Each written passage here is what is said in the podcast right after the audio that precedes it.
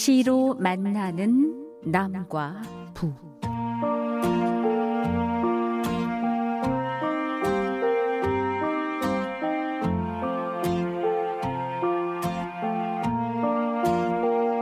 시를 통해 분단의 장벽을 넘어 서로의 마음과 마음을 이어보는 시로 만난 남과 북 이장균입니다. 우리 한국 현대 시의 태동부터 그 흐름을 샅샅이 훑어 살펴보는 톱파보는 시간 함께하고 있습니다. 오늘도 시인이시고 문학평론가이신 이동순 영남대학교 명예교수님 모셨습니다. 교수님 안녕하세요.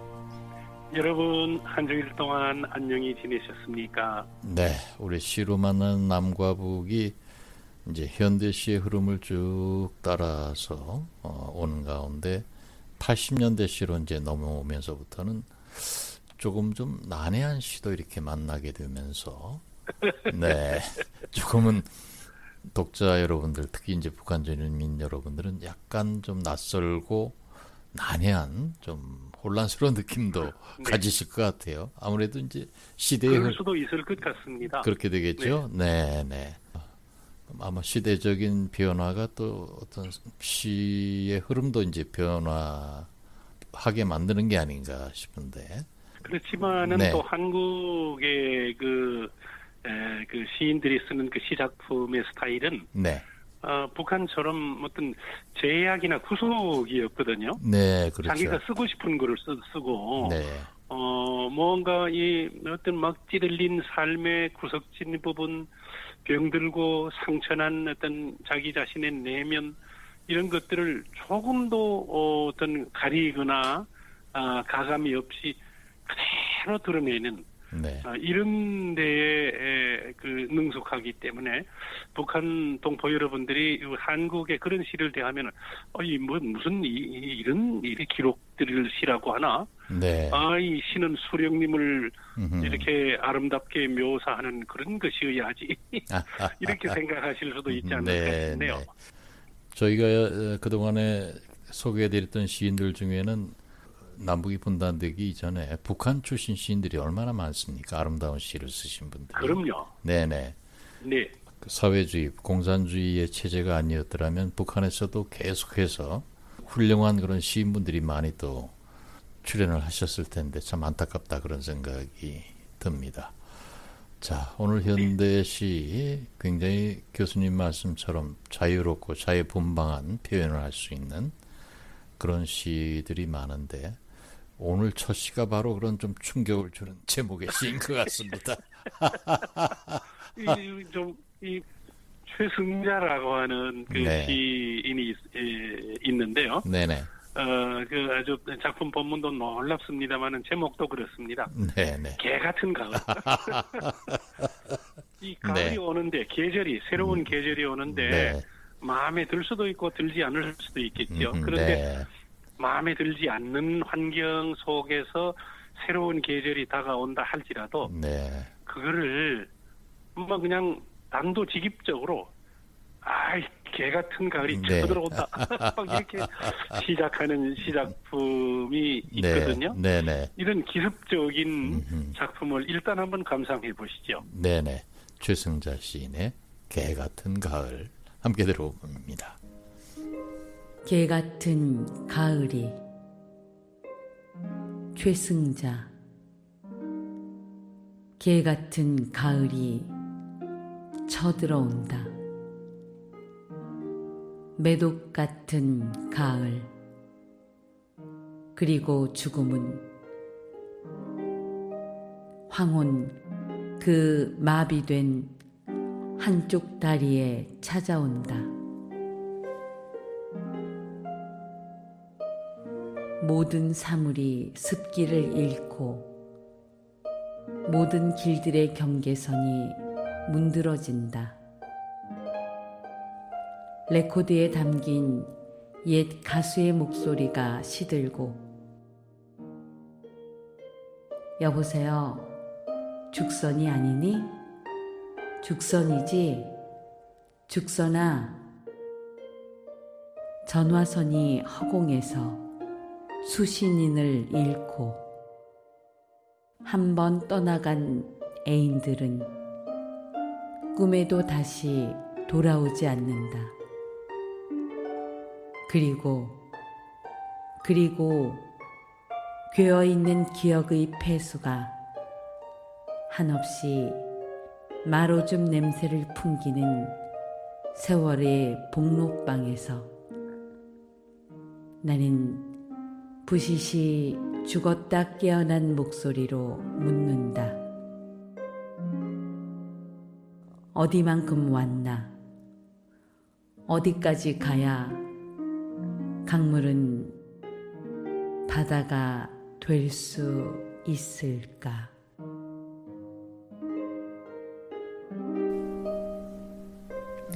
네, 최승자 시인의 개 같은 가을 함께 들어봤습니다. 보통 가을 하면은 풍요의 계절, 결실의 계절, 아주 그 어떤 어, 성스러운 그런 그런 계절의 에, 표현을 계속 어, 저희가 들어오다가 깜짝 이렇게 놀랄 만한 아주 그 가을이 들으면 정말 불쾌할 그런 제목의 그런 제목의 시를 그, 감상했습니다. 그 가, 네. 을의 상투적인 표현은 뭘까요? 천고마비의 가을, 네.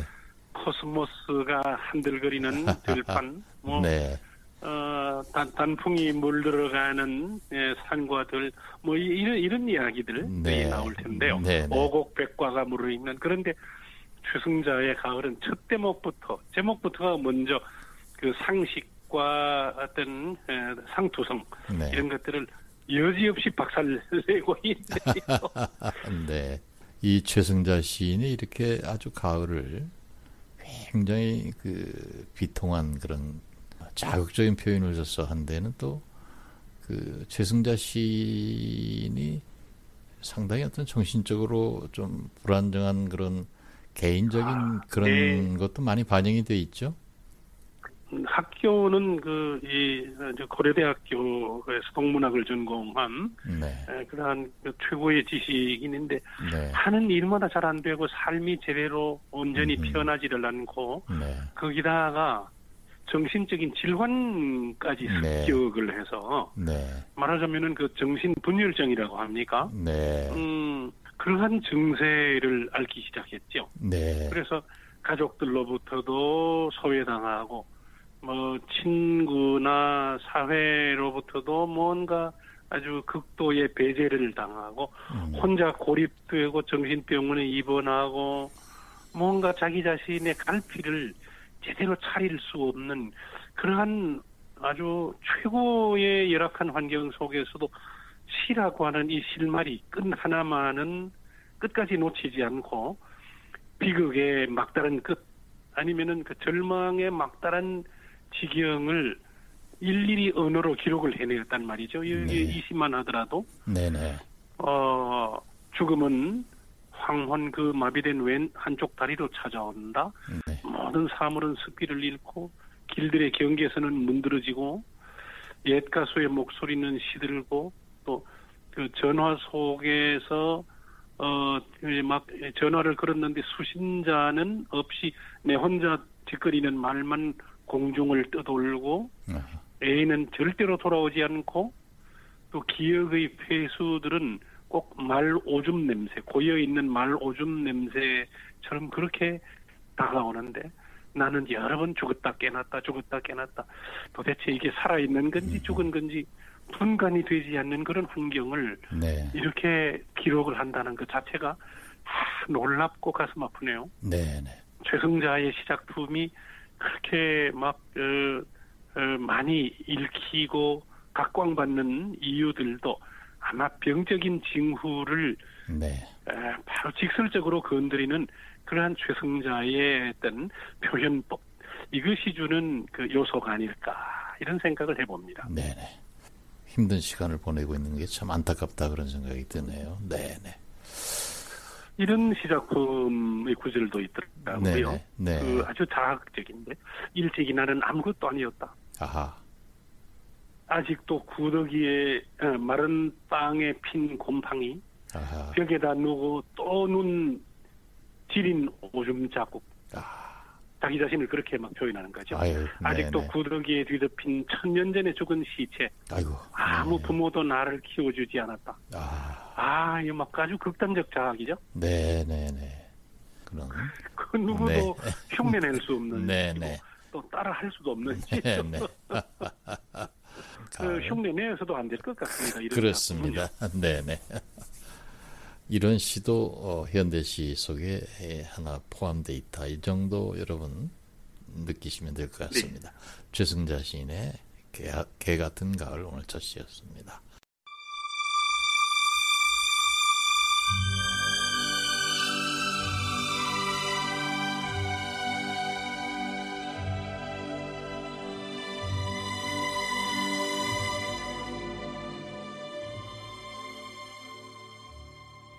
여러분께서는 이동순 시인의 시로 만나는 남과 북 함께하고 계십니다.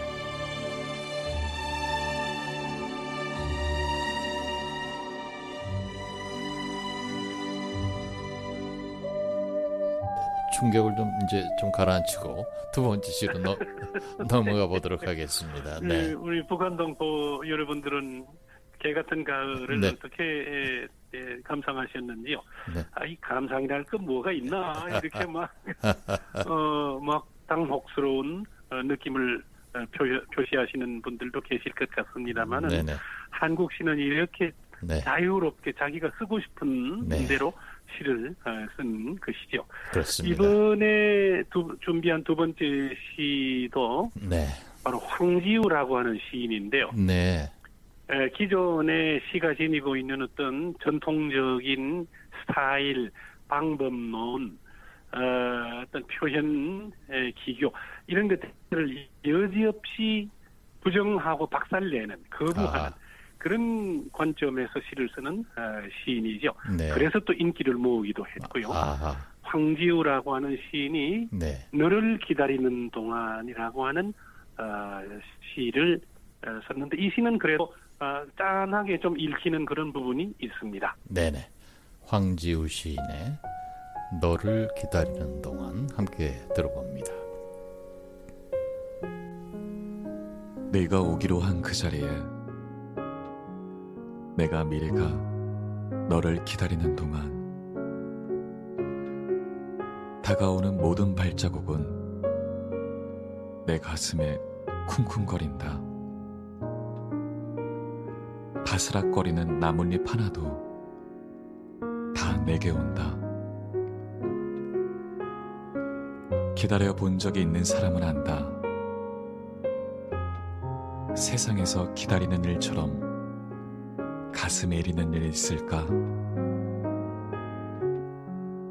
네가 오기로 한 그 자리에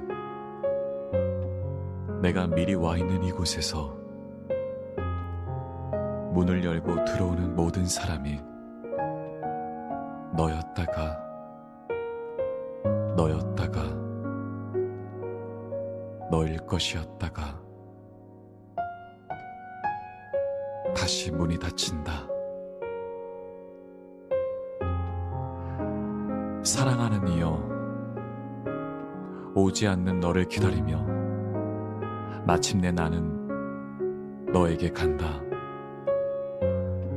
아주 먼 데서 나는 너에게 가고 아주 오랜 세월을 다하여 너는 지금 오고 있다. 아주 먼 데서 지금도 천천히 오고 있는 너를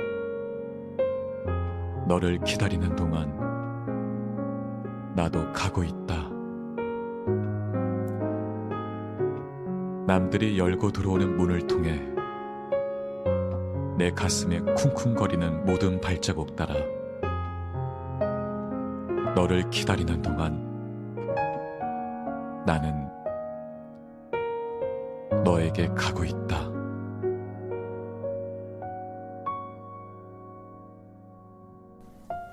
황지우 시인의 너를 기다리는 동안 함께 들어봤습니다. 누군가를 참 애타게 기다리는 그런 마음처럼 간절한 그런 경우는 없는 것 같은데요.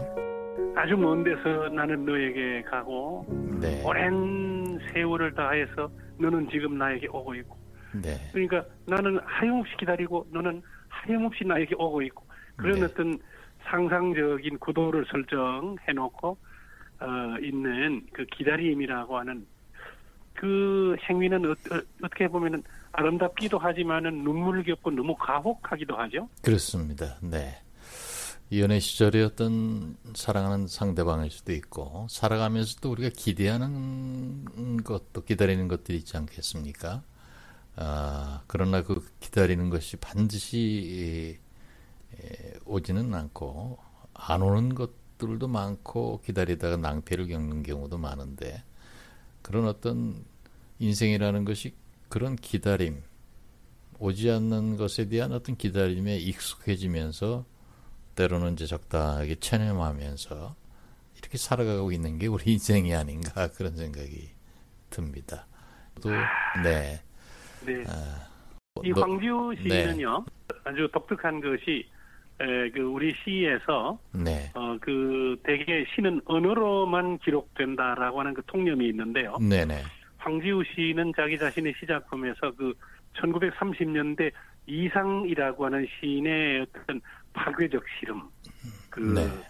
시의 뭐그 어떤 언어를 뒤집어 놓는다든가, 그 띄어쓰기를 하지 않고 부호를 없애버린다든가, 아니면은 화학이나 수학의 방정식 같은 것들을 막 채워 넣어서 알쏭달쏭한 어떤 어, 시를 만든다든가 하는 이런 어떤 시도의 연장선상이라고 볼 수가 있겠죠. 네. 여러 가지 말, 새로운 시도를 많이 하셨군요. 네. 예. 그리고 또 어떤 그 시대적인 80년대 뭐 그 광주 민주화 운동 시대적인 또 여러 가지 어려움도 겪었던 그런 어, 분이네요. 그 시대가 안고 있는 문제를 또 시에다 또 담을 수밖에 없는 그런 시인인 것 같습니다. 어쩌면은 오늘 그 너를 기다리는 동안도 어, 더 좋은 세상을 기다리는 그런 간절한 마음 그런 것도 담겨 있지 않나 그런 생각을 또 해보게 되네요. 네. 황지우 시인의 경우를 보면은 네. 그 창작 방법이 그 어떤 그 참 질식할 것 같은 이 제도권의 어떤 도덕이나 규범이나 어떤 틀, 아하. 고정된 양식 예, 여기에 아하. 대한 극도의 반발심 아. 예, 같은 것들이 예, 예, 그의 작품에서 느껴지고요. 네. 최승자 시인 같으면은 자기 자신을 둘러싸거나 막 시시각각 어, 육박해 오는 그러한 고통의 환경을 네. 대개는 아주 여리게 굴복하거나 음. 아주 아유 살려주세요라든지 막 비명을 지르거나 도망치거나 이럴 텐데 음. 최승자는 아주 독한 눈으로 고통을 정면으로 노려보면서 네가 나를 괴롭힌다고 어디 한번 해봐 라고 하면서 그 고통의 실체를 온전히 있는 그대로 어, 묘사해내는 그러한 어떤 전공법이라고 할까요? 네. 그런 것으로서 우리들에게 큰 놀라움을 주는 시인이라고 볼 수가 있겠습니다. 네네. 두 편의 시가 조금 좀 대비되는 면도 있는데 황지시우는 또 그런 어떤 규제, 압박 이런 것들에 대한 어떤 반 감을 좀 이렇게 눌러가면서 쓴 시인이라면은 최승자 네. 시인은 그냥 있는 그대로 어 거침없죠. 네.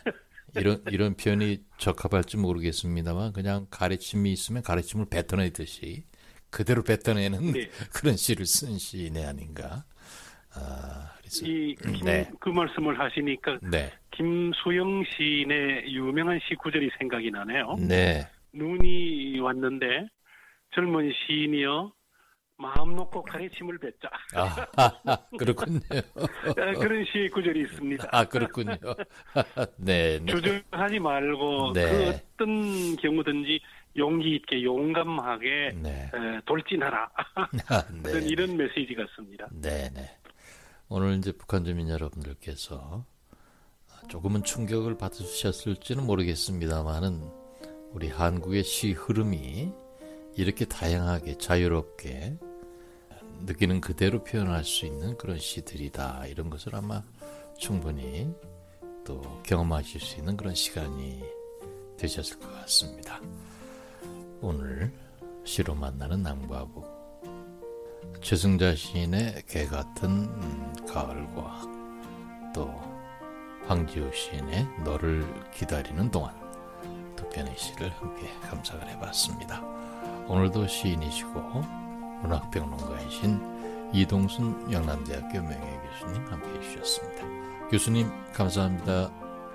점점 봄으로 다가가고 있습니다. 여러분 안녕히 계십시오.